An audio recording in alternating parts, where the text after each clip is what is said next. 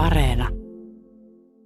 Tämä ohjelma on uusinta alkuvuodelta 2020.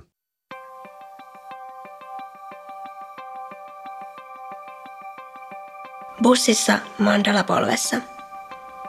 Elämä löi muhun kovaa. Niin siis sen kaiken arkisen, joka pitää jalat maassa. Mua päin tuli viimein taas se aalto, ettei kannatakaan vielä kuolla.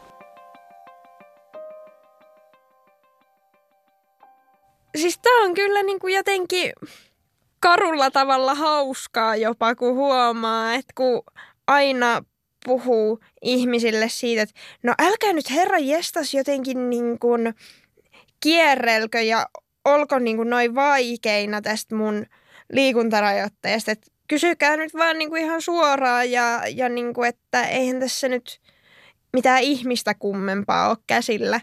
Ja sitten kuitenkin huomaa, että, että nyt kun me lähestytään niin kehitysvammaisuutta aiheena, niin huomaa itsessään jotenkin niitä ihan samoja mekanismeja.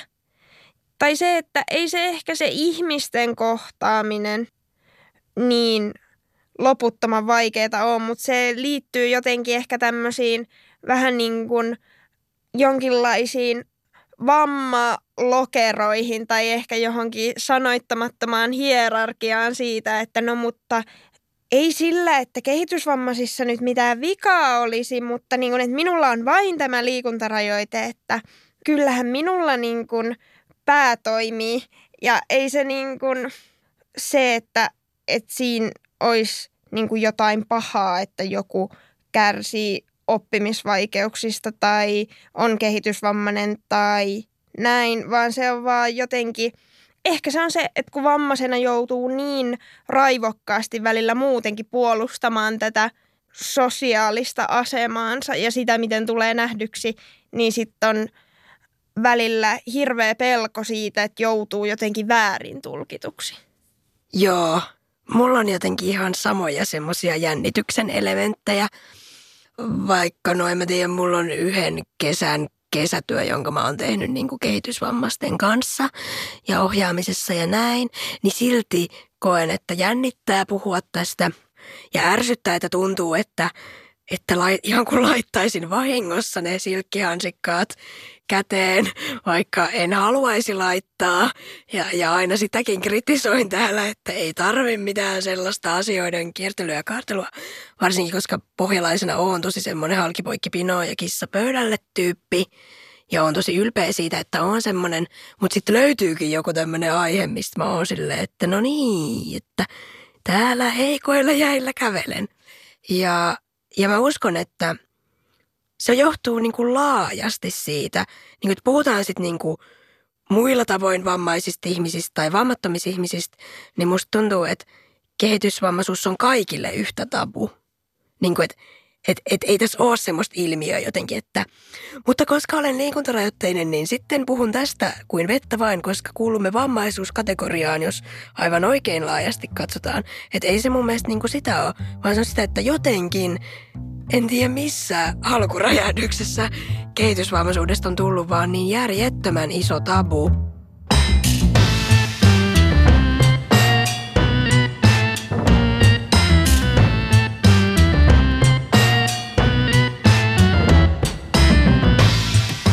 Kuuntelet vammaiskulttia. Täällä puhutaan elämästä ja vammaisuudesta, mutta ei vamma edellä. Ja mä oon Juliana Brandt. Ja kun yleensähän ihmiset syvästi vihaa ja ärsyyntyy maanantaista, niin mä oon itse asiassa se tyyppi, joka syvästi vihaa ja ärsyntyy tiistaista. Koska mun mielestä tiistaissa ei niinku ole mitään, eikä se ei niinku edusta mitään. Se vaan on ihan täysin avuttomana viikossa ja se on vaan jotenkin... Mä oon niinku niin kauan, kun mä oon niinku oikeasti varmaan muistan, niin vihannut tiistain. Mä oon Jenniina Järvi ja mun on jotenkin vähän vaikea hyväksyä, että me ollaan siirrytty silleen tämmöisen neljän kuukauden marraskuun jälkeen suoraan kevääseen. Mä olisin jotenkin kaivannut vähän tämmöistä selkeämpää siirtymää talvesta kevääseen. Mutta toisaalta mun ei ole jotenkin yhtään vaikea mieltää, että näin helmi-maaliskuun taitteessa voisi jo selkeästi olla kevät. se on varmaan tarttunut meidän äitiltä, kun se on vähän silleen, että kun joulukoristeet laitetaan loppiaisena kaappiin, niin sitten onkin jo kevät.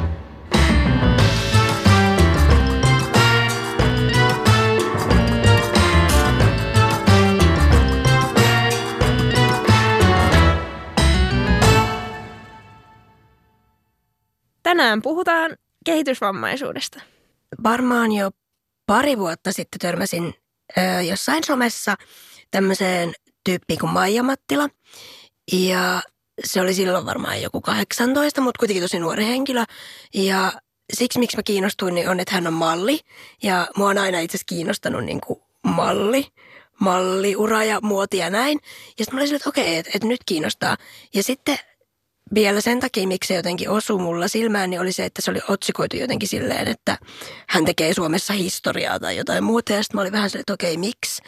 Niin sitten kun klikkasin, niin kävi ilmi, että hän on siis puoliksi nigerialainen ja puoliksi suomalainen, mikä sitten näkyy ihoverissä. Ja sitten vielä lisäksi, miksi tämä nyt oli niin kuin jotenkin nostettu, niin on, että Maijalla on Downin syndrooma. Ja mä tiesin jo aikaisemmin, että Amerikassa tai tyyli Australiassa, missä olikaan, niin on, on oikeasti huippukatwalkeilla kävellyt yksi toinen malli, jolla on Downin syndrooma. Ja sitten mä olin silleen, että wow, että siisti, että Suomessa on myös niin kuin oikeasti tyyppi, joka tekee tätä. Ja sitten mä löysin Maijasta sellaisen videon, jossa hän puhuu niin kuin siitä, että oikeasti hänen unelma ja tavoite on päästä tyyliin New Yorkin muotiviikoille tai teemässä niin oikeasti isojen nimien catwalkeille. Ja että hän treenaa vaikka sitä kävelyä tosi paljon ja, ja näin. Ja sitten ihmisestä niin kuin aidosti välittyi semmoinen, niin hei mun elämä on siistiä asenne. Varsinkin kun se puhuu sen unelmista ja innokkuudesta ja siitä, että se on ollut kaikissa kuvauksissa ja kaikkea. Ja sitten yksi, mitä myös pohdin sit siinä videon aikana, niin oli se, että Maija itse nosti sitä, että se on jotenkin enemmän kohdannut kiusaamista niin kuin rasismin muodossa kuin vammaansa kohdistuen. Jotenkin tässä taas se, että ihminen nostetaan vamman kautta, mutta oikeasti sille ihmiselle merkkaa moni muukin asia ja kipuilu voi syntyä jostain ihan muusta. Joo, nimenomaan, koska mäkin kun törmäsin jo joku aika sitten tähän Maijan haastatteluun, niin siitä mullakin niin kun osu silmään toi ihan sama asia, että hän oli jotenkin tosi sille, että minkä takia aina pitää puhua siitä niin kuin vammaisuudesta, että ne on paljon olennaisempia asioita, että hän haluaa olla malli, että se määrittää häntä paljon enemmän ja sitten just se, että tässäkin on taas se, että se, minkä ihmiset ulkoapäin haluaisi jotenkin määrittää semmoisiksi isoimmaksi ongelmaksi, niin ei hänelle ole sitä, vaan se on silleen, että hei, että voisiko joku kuunnella, että tässä olisi nyt tämmöinen niin kuin rasismiaspekti. Mm. Ja sitten jotenkin vielä, kun sanoin, että just Maija oikeasti vaikutti niin kuin oikeasti elämänmyönteiseltä ihmiseltä ja innoissaan olevalta, niin paljon puhutaan ja paljon on itsekin puhunut sitä, että, että koskeeko kehitysvammaisia jotenkin semmoinen iloisuusvaade tai semmoinen, niin kuin, että kyllä ne on aina sellaisia päivänpaisteita ja ja se on mun mielestä tosi ongelmallinen oletus ja onkin sitä kritisoinut tosi paljon, että eihän kenenkään tarvi olla joka päivä ja joka hetki semmoinen tosi jotenkin onnensa kukkulailla. Mutta sitten oli vaan siistiä huomata esim. Maijasta just, että no hei, se on ihan niin kuin varmaan ilman vammaa tai vamman kanssa, niin se olisi varmaan oikeasti yhtä iloinen tyyppi, koska silloin on vaan niin huikeita juttuja se elämässä. No sepä, koska mullakin jäi jotenkin päällimmäisenä mieleen, tai just se, että minkä takia se haastis jäi mulla edes mieleen, ja kun siinkin oli muistaakseni joku videopätkästä vielä niin kuin linkattuna, niin oli just se, että hänestä välittyi niin jotenkin semmoinen vilpitön tavallaan olemisen ilo, että just vähän silleen, että mikäs tässä ollessa. Ja se tuntui kumpuavan just niin kuin hänestä, eikä vaan siitä, että se juttu olisi jotenkin narratoitu silleen, että no niin, katsokaa kaikki iloista kehitysvammaista Maija hymyile kameralle. ja sitten toinen juttu, mihin mä niinku kiinnitin huomiota, oli myös se, että kun siinä oli sanottu siitä, että Maijan äiti sit esimerkiksi sanoi hänelle, että hei, että jos sä haluat oikeasti malliksi, niin sun pitää niinku pudottaa painoa. Ja sitten niin kun Maija lähti siihen tosi sitoutuneesti, niin se oli mun mielestä arvokasta just sen takia, että tässä niin nähdään just se, että mitä monesti puhutaan, että, että vaaditaanko vammaisilta niin kuin jotenkin vähemmän niin ei ainakaan pitäisi vaatia. Ja tässäkin, niin kuin, että hän sitten niin kuin kohtas ne realiteetit ja halusi sit, niin kuin siitä huolimatta kunnianhimoisesti lähteä pyrkimään sitä tavoitetta kohti, niin se on mun mielestä tosi hienoa.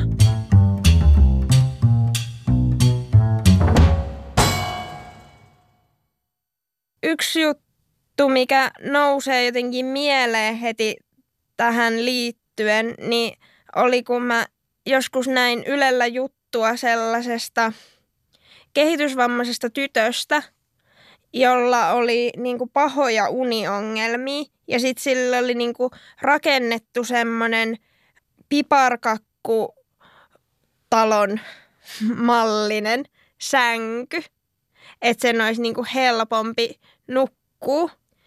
Ja, ja sen uniongelmat oli oikeastaan niin kuin ratkennutkin siihen aika pitkälti. Mutta sitten, tota, koska hän oli laitoksessa, niin sitten oli tullut niinku tämmöinen säädös siitä, että no mut et häkkisängyt ei ole ihmisarvon mukaisia.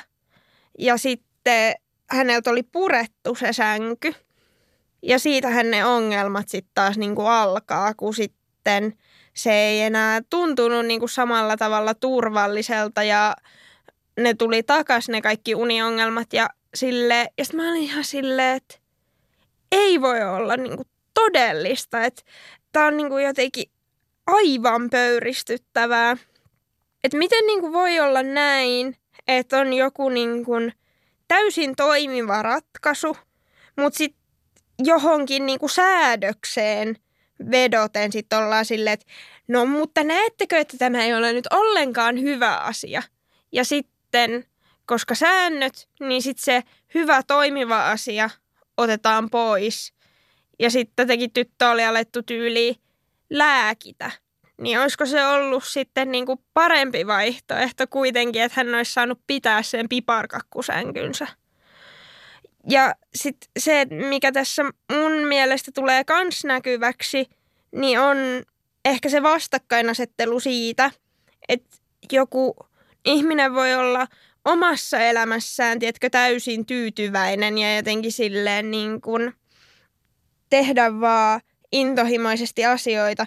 Mutta sitten tämä niin yhteiskunta voi jollain niin kuin ihan naurettavalla säännöllä sit niin kuin siitä ihmisestä välittämättä niin kuin laittaa kapuloita rattaisiin ja hankaloittaa elämää. Niin tämä on kyllä mulle edelleen semmoinen konsepti – mitä on tosi vaikea jotenkin käsittää ja käsitellä myös, että miten joskus voikin se inhimillinen elämä ja yksilökokemus olla niin kaukana niistä säännöistä, joilla sitä sitten niinku yritetään säädellä. Joo, jotenkin se oli aika pysäyttävä omalla laillaan se uutinen. Ja sitten jotenkin pohdin just sitä vähän niin kuin, että tuntuu välillä, että yhteiskunnalla on tosi vahva semmoinen utilitaristinen näkemys, että, että mikä on hyödyksi mahdollisimman suurelle joukolle eläviä olentoja. Ja tavallaan, että tällä nyt pelataan niin kuin sillä, että vaikka poistetaan just ne häkkisängyt ja tavallaan niin kuin kaikki tällaiset. Ja sitten kans, että tavallaan, koska mun mielestä monesti asioiden niin kuin yksilöllistäminen ja räätälöinti on niin kuin avain moneen niin kuin juttuun elämässä – ja siihen, että kaikki soljuu paremmin, niin sitten tuntuu kyllä tosi absurdilta, että nimenomaan poistettiin sille tytölle toimiva ratkaisu, koska säännökset ja muut hyötyy tästä, niin sinunkin pitäisi hyötyä tästä. Tai, ja sitten tavallaan jotenkin kysymys siitä, että ketä tässä kuunneltiin, että, että sivuutettiinko se niin kuin tytön oma mielipide ja miten, miten on, niin kuin, tuntuu vaan, että se on tullut niin ylhäältä käsin – joltain kasvottomalta massalta se säännös, että, että miten niin kuin sen asian kanssa voi pelata. Toihan se just on, että, että kun jos se koskee jollain tapaa niin kuin kaikkia jonkun vamman kanssa eläviä, että yhteiskunta ja sen säädökset voi niin kuin rajoittaa itsemääräämisoikeutta ja että aina joku tietää paremmin kuin se vammainen ihminen itse. Saati nyt sitten kehitysvammaisten kohdalla, niin tämähän tuntuu korostuvan johonkin ihan käsittämättömiin sfääreihin, koska on ikään kuin joku oikeasti olemassa oleva peruste kyseenalaistaa sen ihmisen kykyä tehdä järkeviä päätöksiä. Mutta kun eihän se niin, kuin niin mene. Että kyllähän pitäisi aina olla se lähtökohta siihen, että, että jokaista ihmistä niin kuin tuettaisiin toimimaan kuitenkin omilla ehdoillaan, eikä sille, että no koska tarvitset tukea, niin me päätämme, mitä tehdään. Niin ja sitten tavallaan, että mikä peruste ohittaa semmoisen itsemääräämisoikeuden. Sitäkin mä monesti pohdin semmoisena laajempana asiana, että onko mitään sellaista. Koska jotenkin itse on silleen, niin kuin, että vitsi, että jos kaikki muu, muu tavallaan häviäisi ja viedään yksilöltä, niin sulle kuitenkin jäisi se itsemääräämisoikeus. Niin sitten näissä kohdissa aina pohtii, että jahas, jahas. Ja sitten se on myös yksi sellainen asia, mitä niin kuin jotenkin on sitä pohtinut jotenkin omassa elämässään myös, mutta totta kai ennen kaikkea myös laajemmin, että onko tavallaan vammaisella lupa tehdä väärin tai virheitä, että sallitaanko vammaisille ikään kuin pienempi virhemarginaali, koska hehän nyt on kuitenkin jo lähtökohtaisesti suojeltavia ja avun kohteita. Ja varsinkin jos puhutaan niin kuin siitä, että on elämässä läsnä niin kuin avustavia henkilöitä tai näin, niin mikä se sitten on se suhde niin kuin sen oman tahdon ja sen auttavan tahon välillä, että mihin pitää niin kuin suostua ja mihin ei, niin nämä on aina jotenkin tosi hankalia kysymyksiä. Toi on tosi jotenkin relevantti pohdiskelu tuosta, että kuinka paljon varsinkin vammaiset ihmiset saavat tehdä väärin ja tehdä virheitä ja oppia niistä. Mä oon itse ihan sekakiitollinen varsinkin mun äidille, jonka motto mun kohdalla pienestä asti on ollut vaan se, että no, Siperia opettaa, kun mä oon vaan lähtenyt jonnekin tukkaputkella teininä ja vanhempanakin ja tälleen, tiedät sä, että kun on ollut vaan niinku semmoinen elämännälkä, sitten kun on päässyt tietyistä ongelmista ja näin, niin sit mä oon ollut tosi, ja oon tosi kiitollinen mun äidille, että se on niinku ollut mulle sille, että, sit, että kantapään kautta sä sitten opit. Tavallaan, että se on antanut mulle sen tilan niinku, jotenkin romahtaa myös maahan ja olla silleen, että mä luulin, että mä osaisin. Mutta kun sitten se onkin niinku, se on tehnyt mulle ihan hurja ison palveluksen, kun se on sanonut tolle.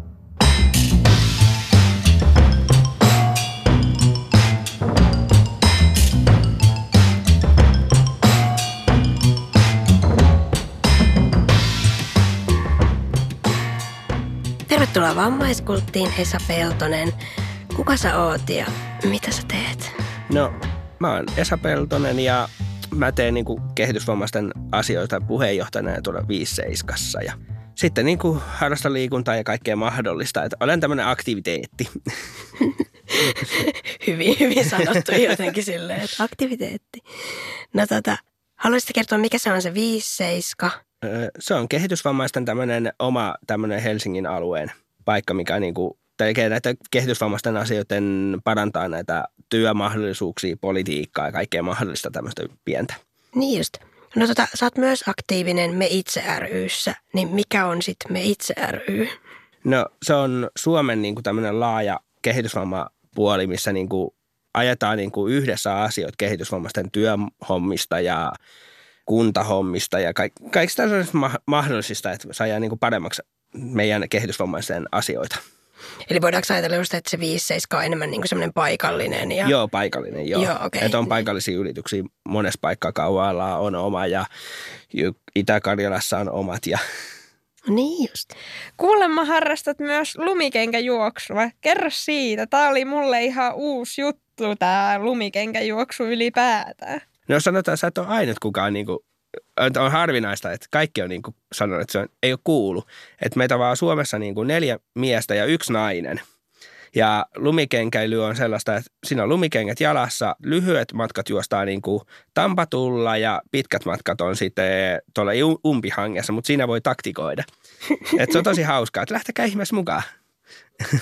Toi kuulosti jotenkin hyvältä toi, että siinä voi taktikoida niin. Älä joo, mä olin heti silleen, kerro, että miten taktikoidaan umpihangessa. No siis periaatteessa kun toiset tampaa sun latu, niin sä et joudu niin kovalle fyysisellä rasituksella siinä sitten. Että mä taktikoin sillä tavalla se. Aivan. Joo, sä koulutat ihmisiä kehitysvammaisuudesta, niin mitkä asiat on sun mielestä tärkeitä nostaa vaikka niissä koulutuksissa esille? No sanotaan, että moni puhuu työpaikoista. Niin mä yritän puhua työpaikan puolesta ja kertoa, että miten mä oon lähtenyt itse omalle työvakio-uralle, että saanut työpaikat ja kaikki tämmöiset. Sanoin, että olkaa rohkeita ja haastakaa itseänsä. Ja sitten yritän puhua työnantajienkin, työnantajille sanotaan näin päin enemmän, että, että minkä takia meitä kannattaisi palkata. Niin toi on kyllä tosi mielenkiintoista, että on niin kuin käynyt ihan siellä silleen työnantajiakin kouluttamassa ja jotenkin nostanut sen kissan pöydälle silleen, että hei. Että jos sitä ei nosteta pöydälle, niin ei, ei tämä lähtisi eteenpäin millään. Mistä sun mielestä johtuu se, että kehitysvammaisia on ylipäätään työelämässä niin vähän? No sanotaan, että se johtuu siitä, että on ennakkoasenteita näillä työnantajilla ja pelätään sitä, että ne ei pysty samalla tavalla tekemään töitä. Me mennään ehkä toiset vähän hitaammin sinne työelämään. Meillä on erilainen oppimishomma siinä. Sanoitkin jo itsestäsi, että sä oot niin tosi aktiivinen ihminen, niin mitä kaikkea sä sit niinku teet sille työelämässä? Missä sä oot töissä? Ja... No sanotaan, että mä teen tuolla musiikkitalolla pääsääntöisesti järjestyksenvalvoja hommia. Että ollaan narikassa ja ovella ja vähän niin kuin siellä sun täällä puolella juosta. Ja sitten mä teen kaupan hommia, hyllytän kassaa, veikkauspistettä, infopistettä. Sitten mä teen ravintola hommia, hotellihommia tuolla keittiöpuolella.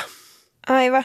Oletko sitten itse kohdannut niin kun jonkinlaisia ennakkoluuloja siihen sun työntekijyyteen liittyen? Tavallaan onko sitä jotenkin kyseenalaistettu, että ootko sen nyt hyvä työntekijä? Tai? Mä oon ollut avoimesti niin kuin liikenteessä, että kerron työnantajalle, että mitä mulla on et ja kaikkea tämmöistä. Että itsellä on lievä dysfasia ja kertonut kaikki ma- mahdollisuudet ja kaikki on ollut silleen, että vau, että mitä sä oot noin aktiivinen ja sä jaksat ja mennä ja teet ja et se on hyvä, että jos pääsisit eteenpäin, vaikka niin kuin just radio tai ihan minne vaan, niin tämä on niin kuin hieno homma, että pääsee kertoa asioista omasta näkökulmasta ja muidenkin näkökulmasta. Että olkaa rohkeita. Mm. Liittyykö sun mielestä se rohkeus jotenkin, kun nyt on tavallaan puhuttu siitä niin kuin työnantajien ennakkoluuloisuudesta ja tälleen, mutta liittyykö se jotenkin myös kehitysvammaisten yhteisöön, että onko sielläkin sellaista, että ei uskalleta tai? No mä epäilen, että osa voi olla sille, että ei uskalla puhua asioista tai tälleen, että mun mielestä me, me ollaan tämmöisiä, ketkä niin kuin vähän lievempiä. Voisi olla tämmöisiä sanansaattajia esikuvia toisille, että ne näkee, että mekin pystytään niin kuin moneen. Haluaisitko kertoa, että miten sun oma niin kuin vamma näkyy? Millaisia asioita siihen liittyy? No sanotaan, että itsellä on liivä dysfasia, eli se on semmoinen, että mä opin vähän tietyllä tavalla niin kuin hitaammin, mutta mä oon sisäistänyt aika nopeasti kaikki. Et kaikki on sanonut, että ei susta näe, että sussa on kehitysvamma. Hmm, mielenkiintoinen kommentti toi jotenkin, että, että susta ei ollenkaan huomaa, että sulla on kehitysvamma. Niin on, niin mä, mäkin olen niin yllättynyt sitä, että mä otan sen niin. Niin kuin, sanotaan, että kunnialla. Niin, mä menisin just kysyä, että mi, mitä fiiliksi se aiheuttaa, koska esim. mä kohtaan kanssa tota, että ei, sua, ei susta kyllä tietäisi, että sulla on CP-vamma. Ja sitten se tuntuu mulle vähän vaikealta. Tai... No mä voin sanoa, että mäkin luulin, että, että sä oot ihan normaali ihminen. niin, ki- kiitos. Ole hyvä vaan. Mutta joo. No tätä ylipäätään, niin miten kehitysvammaisuutta määritellään? Osaatko antaa jotain sellaista, että kehitysvammaisuus Joo. tarkoittaa No bla, bla, bla. Se, sehän on aika laaja käsite periaatteessa, mm. kun on CP-vammaa, on Down-syndroomaa, lievä dysfasia ja kaikki tämmöiset oppimisvaikeudet ja tämmöiset, niin sitä on vähän vaikea sanoa niin kuin laajalti. Niin aivan, että et tavallaan, että just vaikka oppimisvaikeudetkin voidaan niin kuin Joo, kyllä. asettaa kyllä. sinne. Joo, niin just. Ihmisiä usein jännittää vähän niin kuin puhua kehitysvammaisuudesta, niin mistä luulet, että se epävarmuus kehitysvammaisuuden ympärillä johtuu? No, tota, tota, tämän voisi sanoa nyt tällä tavalla, että osa kehitysvammainen vähän niin kuin pelkää, että uskallanko mä nyt sanoa sitä vai enkö uskalla sanoa. Mm. Itse on liian tämmöinen hullun rohkea, että minä uskallan puhua avoimesti asioista kehitysvammaisuudesta. Ja mun mielestä, että jokaisen pitää olla täydellisesti rohkea sanoa se oma mielipide ja mitä on oma vamma. Mm. Mutta entäs sitten niinku vammattomat ihmiset, vierastaako ne niinku kehitysvammaisia? Tuntuuko susta, että ihmiset jotenkin vähän varoo, että mitä sulle voi sanoa? Tai? No jotkut on semmoisia, mutta nyt tämä on vähän niin kuin, sanotaan, että kepillä saatu vähän järjettyä tätä ihmisten, tavallisten ihmisten kynnystä, että ne suvaitsee aika paljon enemmän jo. Et meidän pitäisi vaan kehitysvammaisten olla rohkeampia ja puhua asioista vähän kovemmin, tai ei nyt kovemmin ääneen, mutta silleen niin kuin tavallisesti niin kuin ihmiselle, jos joku tulee juttelemaan, niin sä kerrot vaan oman taustan ja kerrot kehitysvammaisesta ja kerrot avoimesti, mihin voi ottaa yhteyttä ja niin poispäin. Koet sä, että se niin kuin jotenkin tieto kehitysvammaisuudesta jää helposti ikään kuin niiden kehitysvammaisten keskelle, että se ei niin jotenkin mene sille vammattomille? No periaatteessa joo, mutta onneksi nykypäivänä on tämä ihana some ja Instagramit ja tämmöiset, sä voit levittää sanaa siellä, niin mitä minä olen tehnyt. Aivan. Niin, että some niin kuin mahdollistaa tuollaisia laajempia yleisöjä ja tietoutta. Joo, todellakin. Että mä oon vähän tämmöinen ollut aktiivinen, että mä päivitän sinne tietoa ja kaikkea mahdollista. Ja ihmiset voi ottaa vaikka yhteyttäkin, jos haluavat. No haluatko kertoa, että millä nimellä sut löytää No sieltä? sanotaan, että mä oon omalla nimellä, että mä en ole silleen niin kuin piilonimellä. Aivan. niin, että sinne sitten vaan Joo, tervetuloa. inboxiin. Ja vastaan heti, kun kerkin aina töitten ohella aina.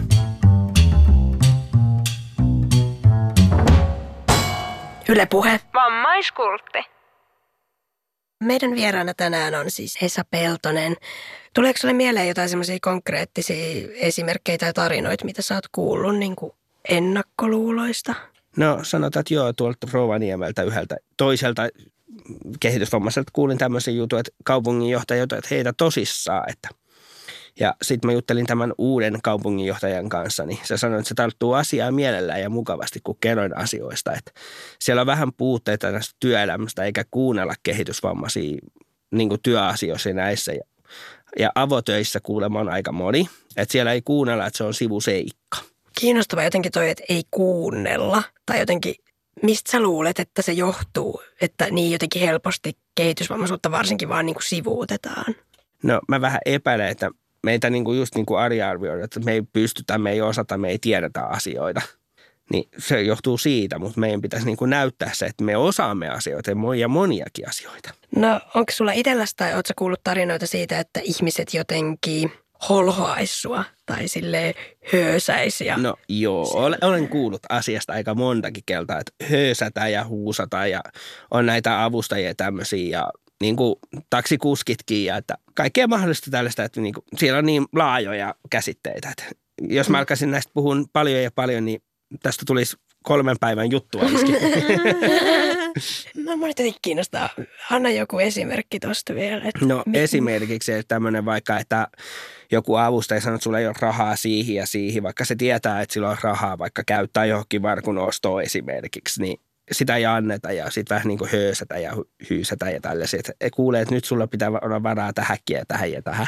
Liittyykö siihen sun mielestä semmoinen ilmiö, että ne vammattomat äh, ihmiset ajattelisivat, että no me tehdään tämä paremmin? No juurikin näin. Niin. Mm, aivan. Joo. Ja mun mielestä on väärä, väärä periaate. Jokaisella on tämä itsemääräämisoikeus. Et heidän pitäisi itse saada määrätä asioita. Et totta kai mm. joku tietty raja pitää olla, mutta sen voisi tavallisetkin ihmiset sanoa vammaisille tai kehitysvammaisille, että kuulee, että sun pitäisi säästää tämä tähänkin, että mietipä uudelleen asiaa. Niin ja laittaa ne rajat ihan niin kuin samalle viivalle kuin kaikilla muillakin Juurikin ihmisillä. näin, niin. Että, joo. Koska toikin on sitten mielenkiintoista, että millaista sosiaalista kontrollia niin kuin tapahtuu varmasti varsinkin kehitysvammaisten kohdalla, vaikka niin kuin raha-asioista. Tuntuuko sinusta, että varsinkin kaikkeen rahaan liittyvät on niin kuin monesti just niitä? No rahaa ja sitten on niinku tämmöiset, että me saa ja itse vähän määrätä asioita silleen muutenkin niinku, No nyt on hienosti, niin on näitä kunnallisvaaliehdokkaita, vammaisia vammattomia ja kaikkea tämmöisiä, että ollaan siinä sentään yhdellä viivalla. Mutta siis niin kuin, että meille ei anneta niitä ääniä niin paljon vielä tavalliset ihmiset, että Hmm. siihen pitäisi saada joku tämmöinen keino.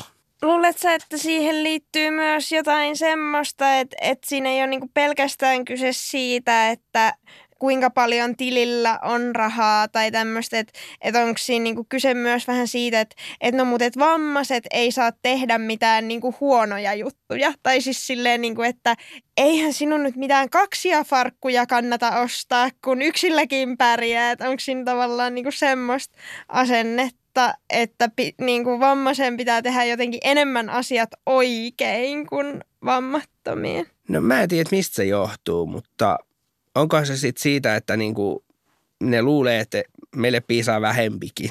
Että mm. ei, ei tarvitse niin paljon olla sitä asiaa. Mutta mä oon sitä mieltä, että kaikki on niinku ihmisiä ja samanarvoisia. Mm. Mutta se pitäisi nyt saada jotenkin balanssiin, sanotaanko näin päin. Jos nyt vielä jotenkin, no vaikka just toi, että koska kaikki ihmiset on kuitenkin samanarvoisia, niin kuin sä sanoit, ja se oli jotenkin, totta kai se oli tosi hyvin niin kuin tiivistetty, mutta jos vielä pohtii varsinkin tuota työelämää, koska tuntuu, että se on varsinkin keskiössä monesti mediassa, kun puhutaan niin kuin kehitysvammaisten työllistämisestä, niin, niin kuin millä keinoilla me saataisiin ihmisiä ymmärtää, että kehitysvammaisetkin voivat tehdä töitä ihan samalla tavalla kuin muut. No siis tästä puhuttiin just eilen tuolla johtoryhmässä, missä olin mukana, niin tämä on ventovieras tämmöinen palkkatuki-asia työnantajille – et se pitäisi saada niiden tietoisuuteen jotenkin. En tiedä, onko se Kelan kautta tai jonkun tämmöisen kautta. Et se niinku auttaisi niinku kehitysvammaisia saada niinku siihen työelämään. Tai siitä pitää olla samanlainen niin kuin mulla on kokemus, että uskaltaa haastaa siihen, mennä rohkeasti töihin ja työnantajille juttelee vaan työhakemusta kehiin. Mm. Ja siitä laittaa eläkkeen vaan sivuun kokonaan. Niin, niin, aivan. Joo, varmasti tuossa toi tietoisuus on niin kuin monesti, tai että ei varmaan työnantajilla vaan niin kuin ole tietoa siitä, että mitä kaikkea tukipalveluja voisi. Niin mahdollista saada, niin. Niin, niin, niin, aivan. No sitten tietty esteettömyyshän tarkoittaa niin kuin eri vammojen kohdalla aina vähän eri asioita, mutta et mitä yhteiskunnan pitäisi ottaa huomioon sit nimenomaan kehitysvamman kohdalla? Me opitaan hitaammin, mutta me opimme sen kyllä omalla tavalla niin kuin jokaisella niin kuin normaali ihmiselläkin. Eihän ne tiedä jotain asiaa ja osaa tehdä. Nehän oppii se jollain tavalla kanssa mm, itse. Mm. Että niillä on sama ongelma. Että mm. heidän pitäisi tunnustaa sekin asia. Että me ollaan kaikki ihmisiä, niin kuin sanoin itse aikaisemminkin. Mm, mm.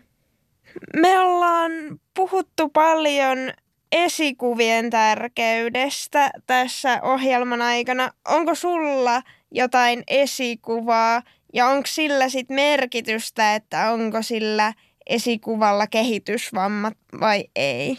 No sanotaan, että mun mielestä se, niin kuin esikuvia on niin kuin aika monellakin varmaan. Itsellä on tommonen, niin kuin, että haluaisi niin kuin kehitysvammaisuudesta tuoda tämmöistä, niin kuin, että me ollaan ihmisiä, saa normaalit työolot, palkkahommat ja sitten urheilussakin halusin, niin kuin, että olla niin kuin esikuva toisille, että nekin niin kuin tsemppaisi siinä itseänsä. Oisit sä vaikka nuorempana tarvinnut niin kuin esikuvia enemmän, just kehitysvammaisia, jotka tekee ja menee. Ja... No siis kyllä, olisin kaivannut, mutta silloin ei puhuttu asioista niinkään paljon kuin nykypäivänä. Miksi sä luulet, miksi ei puhuttu? No sitä vähän on, luultiin, että se on niin kuin sairaus kehitysvamma. Niin, aivan. Mm. aivan. Ja mm. siihen liittyy sitten se niin kuin stigma. Niin, että nyt se on hienoa, että ollaan päästy näin pitkälle tässä asiasta työhommissa ja kaikissa muissa, että saa jalkaa oven väliin. Tuntuuko nyt siltä, että tavallaan – susta on itsestä tullut se esikuva, ketä sä olisit voinut katsoa? Niin kuin? No mä toivoisin, että mä on monelle esikuva ja tolle, että on näyttänyt suuntaa oikein toiselle, että voidaan päästä työmarkkinoille tolleen. Ja monihan osa, osahan on jo päässyt siihen palkkatukihommaan ja tämmöiseen, mutta siis se, sitä on liian vähän. Mm, että volyymia niin tarvitsisi. Joo, ja tietoutta enemmän ihmisille. No sä oot tosiaan laajasti ollut tässä järjestötoiminnassa mukana ihan silleen kansainvälisestikin, niin miten sitten kehitysvammaisten oikeudet esimerkiksi Euroopassa? No sanotaan, että tuolla isommassa tapahtumassa Liattuossa oli viime syksynä, niin puolalaiset ei saa niin kuin äänioikeutta ja Saksassa on sitten tämmöistä mahdollinen, että ne ei saa käyttää pankkipalveluita. Ja monessa on niin kuin ongelmia. Meksikossa oli vielä kaikki avoimena, että siellä on vammaiset ei mitään, eli niitä katsotaan kuin sairautta, niin kuin puhuin tästä. Tuo on mun mielestä niin kuin jotenkin ihan hurjaa, että meidän niin kuin modernina aikana voidaan olla oikeasti vielä siinä pisteessä, että kielletään tämmöisiä niin kuin ihan yksinkertaisia perusoikeuksia. No niin on, että se on munkin mielestä väärin ja toivoisin, että niin kuin, tälleen kansainvälisesti pystytään auttaa toinen toisiammekin maiden mu- mukaan tässä aina. Ja annetaan sitä tietoutta, miten meillä toimitaan ja miten siellä toimitaan, että saadaan niin kuin yhteistyötä aikaiseksi.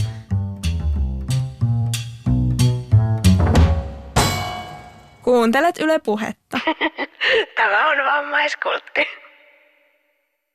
Sanoitkin jo tosta, että kehitysvammaiset on ihmisiä siinä, missä muutkin ja, ja näin poispäin, mutta onko silti niin kuin vielä jotain, mitä haluaisit lisätä siihen, että miten haluaisit jotenkin muuttaa ihmisten käsitystä kehitysvammaisuudesta? Käsitystä, no sen voisi silleen sanoisin, mitäs mä sanoisin, ootapas tälleen. Nyt oli aika hyvä kysymys, että ö, sitä voisi niin kuin, että ihmiset uskaltaisi kysyä rohkeasti, että onko sulla mikä vamma ja miten se vaikuttaa suhun ja miten sä voisit pärjätä sen kanssa töissä ja tälleen niin kuin esimerkiksi. Mm. Et avoimuus. Jo, juurikin näin ja rehellisyys. Niin tästä tavallaan päästään siihen, mitä puhuttiin tässä jo, että tavallaan mi- mistä se jännittyneisyys asian ympärillä johtuu, että miksi se jännittää. Mutta tavallaan just se, että ei se ole kuin kysyä vaan. Niin, juurikin näin. Kyllähän meitäkin aluksi vähän jännitti puhua tästä. Ja se on jotenkin hauskaa, että huomaa sille tässä niin kuin tavallaan tämän kehitysvammaisuuden kohdalla helposti sitä samaa suhtautumista, mitä niin kuin itse kohtaa sitten liikuntarajoitteen kohdalla, että, että ihmiset on vähän silleen, että no uskaltaako kysyä suoraan ja, ja mitenköhän tässä nyt olisi. Ja sitten taas niin kuin vaan toteaa, että niin, että siihenhän se vaan niin kuin palautuu, että, että ihmisiähän tässä kaikki ollaan, eikä siinä sen kummempaa. Niin voin kyllä kans komppaa, että ihan samoin keloja on niin kuin ollut itsellä. Ja sitten vaikka mä oon itse ollut töissä niin kuin kehitysvammaisten kanssa yhden kesän ja tehnyt kaikkea leiritoimintaa ja kaikkea, niin silti jotenkin – Mä en tiedä, että onko se just vaan se, että ei vaan tunne ihmisiä, keillä on kehitysvamma tai niin kuin näin, niin sitten jotenkin sit tavallaan vaan poteroituu sellaiseen niin kuin jännitykseensä. Ja sitten niin kuin huomaakin, että niin hemmetti, että nythän mä teen sitä ihan samaa. Me monesti ollaan puhuttu semmoisesta silkkihansikas-efektistä. Tiedätkö, että vammaisuuden kohdalla ylipäätään puhutaan niin kuin sille, että pitääkö teitä käsitellä nyt silleen, että te ette mene rikki. No, niin kuin tämä just oli sairaus ja tälleen niin kuin puhuttiin. Niin, niin, niin. niin. Niin, niin jotenkin tavallaan se, että tämä on ollut niin kuin itsellekin tosi avaavaa. Ja sitten sekin on niin kuin tosi siistiä vaan sanoa, niin kuin, että moi, mua, mua jännittää, mutta ei mua enää. Tavallaan niin kuin myöntää myöskin se, että jos on joku asia jännittää, niin sekin Niin, on niin. jotenkin. Ja silleen, kun sä uskallat puhua asioista, niin kuin voin sanoa teille, että, että kun puhuu asioista tälleen, niin se helpottaa sit ihan itseä ja muutenkin. Mm, Niin Mhm. saa sitä luottamusta paljon enemmän. mm, Ja mun mielestä niin kuin toi niin kuin hienoa, että niin kuin puhutaan näistä asioista niin kuin ihminen ihmiselle ja kasvatusten tai tälle kuuntelijoille tai ihan TVstä tai missä vaan. Että on oma itsensä ja mennään sillä ja rohkeasti kysellä ihmisiltä ja niin kuin vammaisilta. Ja Mm. Mä tunnen monia vammaisia. No aluksihan mä en tuntenut, kun mä oon niin kuin Landelt kotoisin ihan maalta. niin, Siellä mä jo. niin, ja eihän mä tuntenut ketään vammasta niin kuin itteni vaan. Ja nyt kun on tälleen päässyt vähän maailmalle, niin tämä on niin kuin mahtavaa nähdä niin kuin erilaisia ihmisiä, jutella ihmisten kanssa, tavallisten ihmisten kanssa, viiä sanaa eteenpäin. Niin tämä on niin aivan mahtavaa. Silloin kun sä asuit siellä landella, niin tota, kaipasit sä jotain semmoista vertaistukea vai olit sä silleen, tunnen vain itseni ja se riittää? No sanotaan, että oli vähän yksinäinen olo, että olisi kaivannut kyllä sellaista, että olisi päässyt keskustelemaan asioista, puhumaan ihmisille ja tälleen. Niin nyt on päässyt ihan sika paljon puhumaan, mikä on hienoa. Mä niin kuin, on ylpeä tästä itsestänikin näin. Ja moni muukin on nyt alkanut puhumaan tuolla, mitä tunnen kehitysvammaisia ja normaali ihmisten kanssa ja politiikoille ja vähän niin kuin julkisille ja kaikille. Niin Oliko sulla ikinä semmoista, meillä molemmilla on nuoruudessa ollut semmoinen aika, että me ollaan jotenkin yritetty olla kauhean vammattomia tai jotenkin hävetty sitä meidän omaa vammaa, niin on, onko sua jotenkin, oot sä ikinä hävennyt sitä, mitä sä en oot? mä hävin, tai hä, hä, hä, hä, hä, osaa puhua enää. tai hä, siis hä, en ole häpeillyt sitä ollenkaan. Et aluksi kun mä olin, se sanotaan, että mä olin 14-15, silloin mä häpesin tosi paljon. Että uskallanko mä nyt sanoa, että mulla on lievedysvasia tai tällaista. Että, että se vaikuttaa mun saa, työsaamiseen, sponsoroihin ja tämmöisiä tämmö, kaikkeen mahdollista. Mutta nyt mä oon avoin ja tälleen, niin se on kantanut paljon pitemmälle. Hmm. Että olkaa niin kuin avoimia, kertokaa ja liitäkää. Sanotaanko näin hienosti? Joo. toi liitäminen oli huikee. Mutta sitten palatakseni vielä tohon, että, et kun sanoit tosta, että et olisi tavallaan kaivannut niitä niin kun, ää, vertaistukea ja näin, mutta et mitä mieltä sä oot sit siitä, että usein tämmöiset niin harrastusryhmät tai tämmöiset saattaa olla niin kun tavallaan vaan kehitysvammaisille, että jos haluat tanssia balettia, niin se pitää olla sitten niinku kehitysvammaryhmä tai... No mä voin tuohon palata siihen, että mä oon itse päässyt niin normaaliin ryhmään mukaan tämmöinen, kun Heinolan kirkonkylän kisa, mä olin hallituksessakin mukana. Et sanotaan, että tuolla Landella oltiin vähän niin kuin tällaisia avoimia ja otettiin joukkoon mukaan ja tehtiin yhteistyötä. Ja, et ei se ole sitä enää nykyisin, mutta nykyisin on niin kuin vammattomat ja vammalliset niin kuin tehdään yhteistyötä aika paljon urheilussa, mm. Mm. mikä on mun mielestä hienoa. Että ei ole enää niin kuin lajitella, että sä oot vammainen, sä et voi tulla meidän tiimiin tai vammaiset ottaa vammattomia mukaan, niin se on hienoa, että se on menty tähän pisteeseen. Mm. Ja toivottavasti mentäisiin vielä jonnekin extra levelille. Niin, koska tolleenhan se just pitäisi olla niin kuin ylipäätään urheilussa ja kaikessa, koska totta kai ihmisille syntyy niitä ennakkoluuloja, jos et säkin törmäät niin kuin toisiin ihmisiin, joilla nyt on joku vamma tai jotain, niin urheiluhan on yksi hyvä väline siihen, että No, no ja sitten sä saat suhteitakin paljon enemmän ja silleen. mm, Ja muutenkin niin kuin, sanotaanko elämässä ja työelämässä ja muuallakin, sä saat niitä suhteita paljon enemmän, kun puhutaan asioista ja ollaan rohkeita. mm, mm. Mulla tuli vielä mieleen, että tota, me ollaan tässä meidän ohjelmassa käsitelty semmoista ilmiötä kuin inspiraatioporno. Ja siis ylipäätään sellaista, että usein niin kuin vammattomat ihmiset tarkoittavat hyvää, kun he vaikka kannustavat meitä semmoisissa arkisissa asioissa, kuten että, että en mä tiedä, koska käyt kuntosalilla, vaikka olet vammainen, niin tässä sinulle mitalli. Tai, tai jotain, että wow, ihanaa, että sä oot baarissa meidän kanssa, vaikka sulla on toi vamma. Niin oot sä törmännyt tällaiset, ihmiset taputtelee sua selkään tällaisista jotenkin? En mä ottaa tavallaan tuommoista ikinä. Joo, niin just. Kun mua on pidetty niin kuin tavallaan normaali ihmisellä, kun on sanottu, että "E, susta ei edes vammaa näy. Niin, niin. Niin en mä kohdannut, mutta jos on tämmöistä kokenut, niin tämä on hieno kuulla, että jos tämmöistäkin on käynyt, mutta ee, mä oon sitä mieltä, että me ollaan samanlaisia ihmisiä kuin tavalliset. Että ei me käynyt tulla taputtaa normaalista ihmistä. Vai, vau, kun sä oot normaali ihminen. Vitsi, vitsi, tässä on sulle mitalli. Hei haloo, mekin ollaan samanlaisia ihmisiä. Tuossa musta jotenkin tiivistyy hyvin, että just tuo asetelma vaan käytäisi just tolleen toisinpäin sille, että mäkin alan tavoittelee olalle kaikki vammattomia ihmisiä. Hei, siistiä, että seurustelet. Tosi siistiä. Niin, et se voi kääntää no, vam- vammattomille, että niinku tämmö, tälleen päin mä käännän Mm. yleensä se. Mm, Et mieti, aivan. mil- miltä teistä tuntuisi tämmöinen käsite? Niin. Että jos me pidettäisiin teitä samanlainen, että hei, te olette halpaa työvoimaa, että hei, tulkaa ihmeessä niin kuin töihin meille. Et olisiko, olisiko kiva maksaa, niin kuin, että esimerkiksi mullekin niin kuin Haltolan kunta olisi ottanut 9 euroa avotöistä ja ruokarahaa 6 euroa, niin mä sanoinkin tälle sosiaalijohtajalle, että mietipä, jos sä itse samassa asemassa, miltä tuntuisi elää kolmella euroa päivässä, kokeilepa. Se meni vähän hiljattaiseksi ja punaiseksi. Varmaan. Mutta toi on kyllä hyvä jotenkin semmoinen konkreettinen esimerkki just toista työn, työn, jotenkin työnteon ongelmista ja siellä, siellä niin kuin ennakkoluuloista. Just toi, että annetaan pienempää palkkaa. Niin. Ja sitten mä haastoin itteni tänne Helsinkiin. En kadu yhtään, että on mahtavaa. Aivan.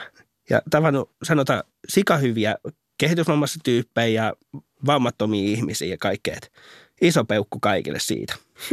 Sitten voisi vielä semmoista kysyä, kun meillä on ollut siis tapana kysyä meidän vierailta, että missä määrin on silleen niin kuin tuntenut itsensä vammaiseksi tai vammautetuksi silleen niin kuin ihmisten asenteiden pohjalta ja tässä yhteiskunnassa niin kuin asteikolla yhdestä kymmeneen, niin kuinka vammaisena olet pitänyt itseäsi?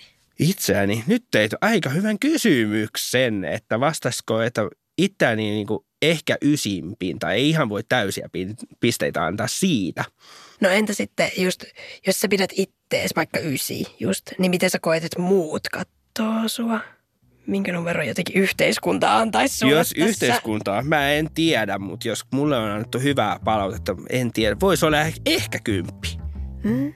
Kiitos Esa Peltonen, että olit meidän vieraana tänään. Kiitoksia, että sain tulla, että aivan mahtava homma oli.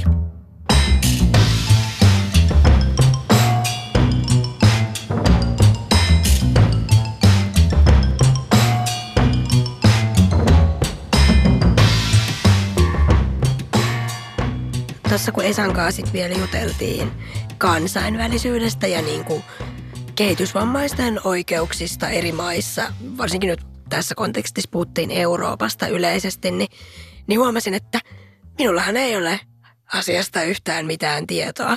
Tai tiedätkö, niin kuin, että tavallaan tässä tulee just se sama jotenkin, että vaikka minä olen vammainen, niin olen liikuntarajoitteinen, niin minullahan ei ole mitään tietoa kehitysvammaisuudesta. Teekö vähän sama niin kuin, kun mä oon puhunut joskus, että miten, ja me ollaan puhuttu, että miten CP-vamma niin kuin sekoitetaan kehitysvammaisuuteen. Ja sitten niin on sille, että ne on ihan eri maailmoja. Niin tässä se jotenkin näkyy myös siinä oman tietämyksen tasolla. Että mäkin olin silleen, että en ole muuten koskaan googlannut tietoa esim. tästä. Ja nyt on vaan se, että no miksen hän en muuten ole, että ja varsinkin kun mä puhun niin kuin itsestäni sille ihmisoikeusaktivistina. Ja sitten tavallaan, että vaikka ei voi, niin kuin, ei mulla nyt voi olla kaikki asiat silleen hanskassa, mutta jotenkin tavallaan sekin, että no olen vammaisaktivisti, tuntuu mut edelleen jännältä sanoa toi, mm. niin silti, niin tuli vähän semmoinen olo, että pitäisikö olla enemmän kartalla? Pitäisi varmaan olla. Niin, siis kun just tämä, että tulee tämä niinku sama ilmiö tästä, mistä niin kun joskus itse muita kritisoi silleen, niin kuin, että saa semmoista reaktioa, että ai niin, että meille voisi tulla liikuntarajoitteinenkin tänne, millaisiahan portaita meillä. Niin kyllä tässä nyt saa itsensä vähän kiinni siitä, että niin, Aivan, myös, myös niin kuin kehitysvammaiset kuuluu tähän niin kuin vammaisyhteisöön, johon mä mielestäni on niin hyvin perehtynyt, tai no hyvin ja hyvin, mutta et silleen, niin kuin, että olen yrittänyt perehtyä muihinkin rajoitteisiin kuin siihen omaani. Ja sitten on silleen, että hmm, kuinka paljon mä tiedän tästä? Aika hiljasta on. Mutta silleen niin kuin, onneksi tässä tuli nyt myös jotenkin sellainenkin demonstraatio sitten tällä niin kuin, jotenkin samalla saralla, niin just se, että, että miten turhia ne omat ennakkoluulot on. Että tässähän me nyt vaan istuttiin ja puhuttiin ihminen ihmiselle, että en mä nyt ajatellut, että, että puhunpa tässä nyt muuten sitten kehitysvammaisen kanssa. Vaan mä juttelin Esan kanssa ja Esa tykkäsi lumikenkäjuoksusta, niin mä sitten olin silleen, että kerroppa siitä. Niin, tosta, tosta sun pointista tuli mieleen varsinkin se, mitä puhuttiin Jukka Sarjolan kanssa niin kuin kohtaamisesta ja miten jotenkin Jukka sai mut tajumaan, että no niinpä, että miksi jotenkin vammaisten kohdalla tai ylipäätään vähemmistöryhmien kohdalla pitää nyt oikein erikseen miettiä, että miten tässä nyt kohdataan toinen toisemme. Niin sitten sehän liittyy just tuohon samaan, niin kuin, että, että kun eihän mekään tässä nyt mietitty just, että täällä me olemme studiossa kehitysvammaisen ihmisen kanssa, että mitenköhän nyt haastattelemme, vaan että me oltiin silleen, että, että ihminen ihmiselle ja tässä jutskaillaan kiinnostuksen kohteista ja mitä teet elämässä, koska sitten sama aikaa on just se, että eihän mekään haluta, että meidät kohdataan niin kuin erityisesti sille, että täällä me nyt haastattelemme näitä CP-vammaisia, piste. Ja yksi asia, mihin mä kiinnitin huomiota kans tuossa haastiksessa Esan kanssa, niin oli mun mielestä se, että miten hienoa se on, että hän niin intohimoisesti haluaa tuoda tietoa kehitysvammasta. Ja että vaikka hän mainitsi, että ehkä silleen nuorempana saattoi vähän miettiä sitä omaa vammaa, niin häntä ei selkeästikään enää – yhtään hävetä se ajatus, että, että hän on kehitysvammainen, vaan hän niin kuin edustaa sitä ihan iloisesti, että, että no tämmöinen mä oon ja tämmöisiä juttuja mun elämässä on. Ja sit, sitä vaan niin kuin pohtii, että vitsi kun vois itekin jotenkin yhtä kyseenalaistamattomasti olla niin kuin silleen, että mä nyt oon CP-vammainen ja tämmöisiä juttuja siihen liittyy, koska kyllä vaikka on mielestään sinut sen kanssa, niin kyllä sen huomaa, että kyllä siihen silti liittyy tosi paljon semmoista ailahtelua, että no missä kontekstissa mä vaikka haluan olla CP-vammainen. Mulla on myös jotenkin sama, tai mä oon niinku huomannut, että mulla on semmoisia kausia jotenkin mun CP-vamman kanssa. Siis en puhu pelkästään nyt kipukausista, vaan puhun tavallaan just tosta, että mulla on semmoisia kausia, kun mä oon helpommin sanottanut ihmisille, että moi, mulla on muuten CP-vamma ja that's about it. Tai niin kuin, että sun ei tarvitse niin kuin tietää enempää tai että jos haluat, niin voit kysyä. Mutta mulla on myös oikeasti semmoisia kausia, että mä en jotenkin yhtään haluaisi miettiä tätä. Ja mä haluan sanoa senkin tälleen rohkeasti ääneen, että välillä mä oon niin kuin silleen, että no voidaanko nyt unohtaa silleen hetkeksi, että mulla on tommonen CP-diplekias tuolla. Niin, että onhan sitä sivuttukin varmasti jo, että kun tavallaan niin mielellään on silleen, että no mä teen tämmöistä vammaiskulttia ja mä haluan siinä niinku kertoa siitä, että miltä vammaisuus tuntuu ja puhua siinä samassa niin kuin miljoonasta muustakin jutusta. Ja silti niin kuin välillä miettii, että onko se jotenkin vaikeeta olla vähän niin kuin vammaiskultin Jenniina, että mitä jos mä samalla sitten jotenkin pelkistyn siihen mun vammaan. Niin se on jännä, että kuinka just sille toisinaan voi olla ihan sille kahteen kertaan ajattelematta, että joo, mulla on tämmöinen liikuntarajoite ja sitten välillä se jotenkin tulee se semmoinen niin hirveä vyyhti siitä, että mitähän kaikkea tämä nyt edustaa ja miten ihmiset sitten sen valossa näkevät minut ja näin. Tämä on vähän niin kuin sama kela jotenkin siitä, että eihän kaikki vaikka... No mä, mä olin kahvin yhden tyypin kanssa ja sitten menin siihen pöytään jotenkin silleen, että hei, mulla on ollut kahden kiire ja en nyt halua puhua töistä. Ja sitten se on hauska, koska työllä tarkoitan vammaiskultin tekemistä. Mutta mun mielestä tämän voisi ihan hyvin rinnastaa siihen, että kun jengi on silleen, että ei puhuta töistä, että puhutaan jostain muusta. Teikka vaikka vapaa-ajalle jossain. Niin sitten vitsi, että välillä itselläkin on semmoinen olo, että ei puhuta nyt mun vammaisuudesta tai mun identiteeteistä. Että puhutaan siitä, että mikä irtokarkki on paras ja mitä katsoin viimeksi Netflixistä.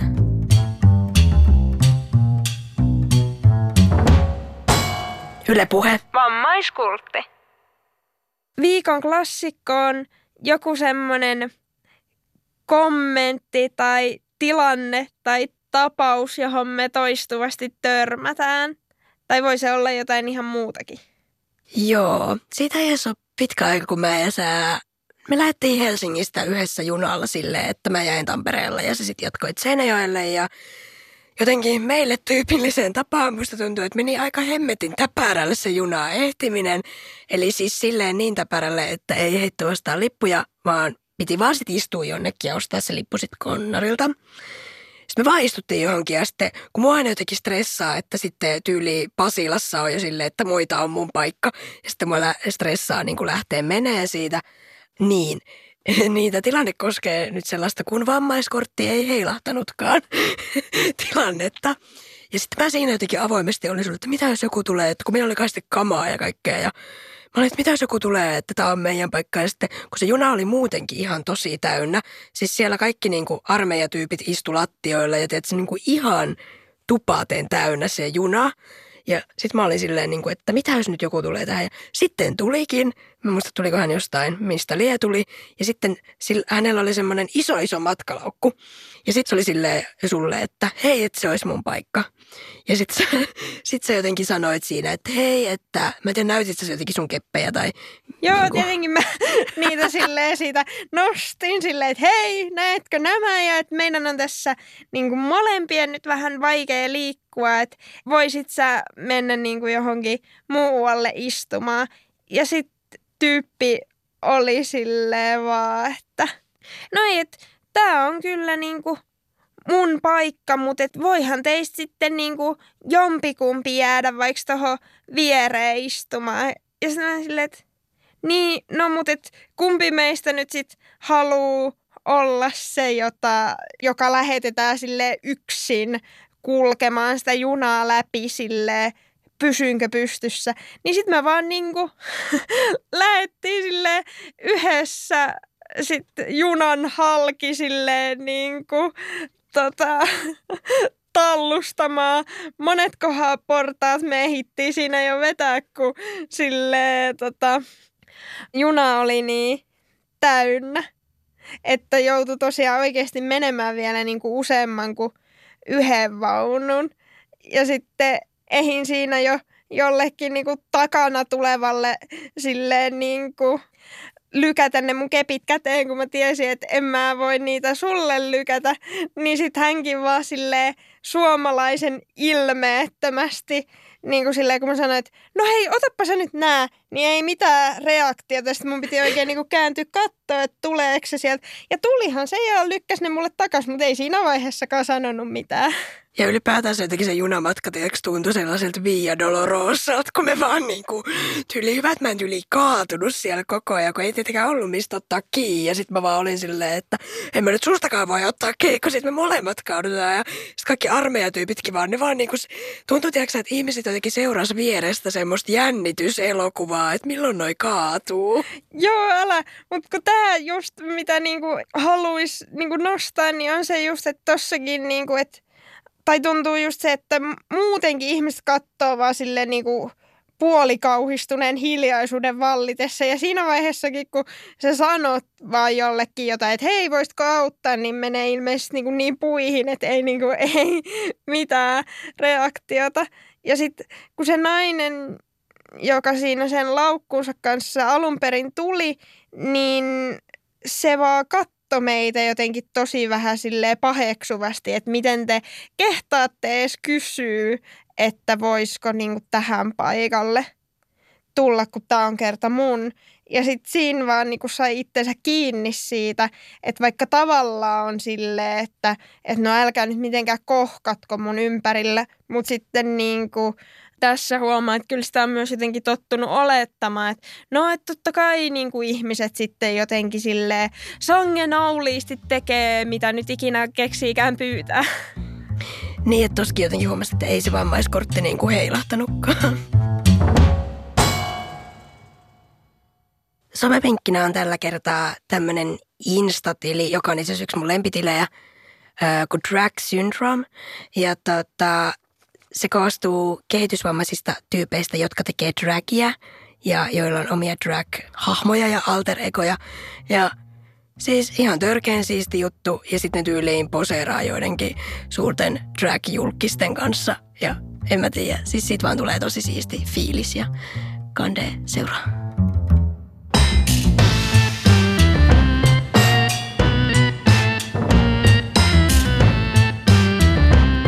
Kuuntelit vammaiskulttia.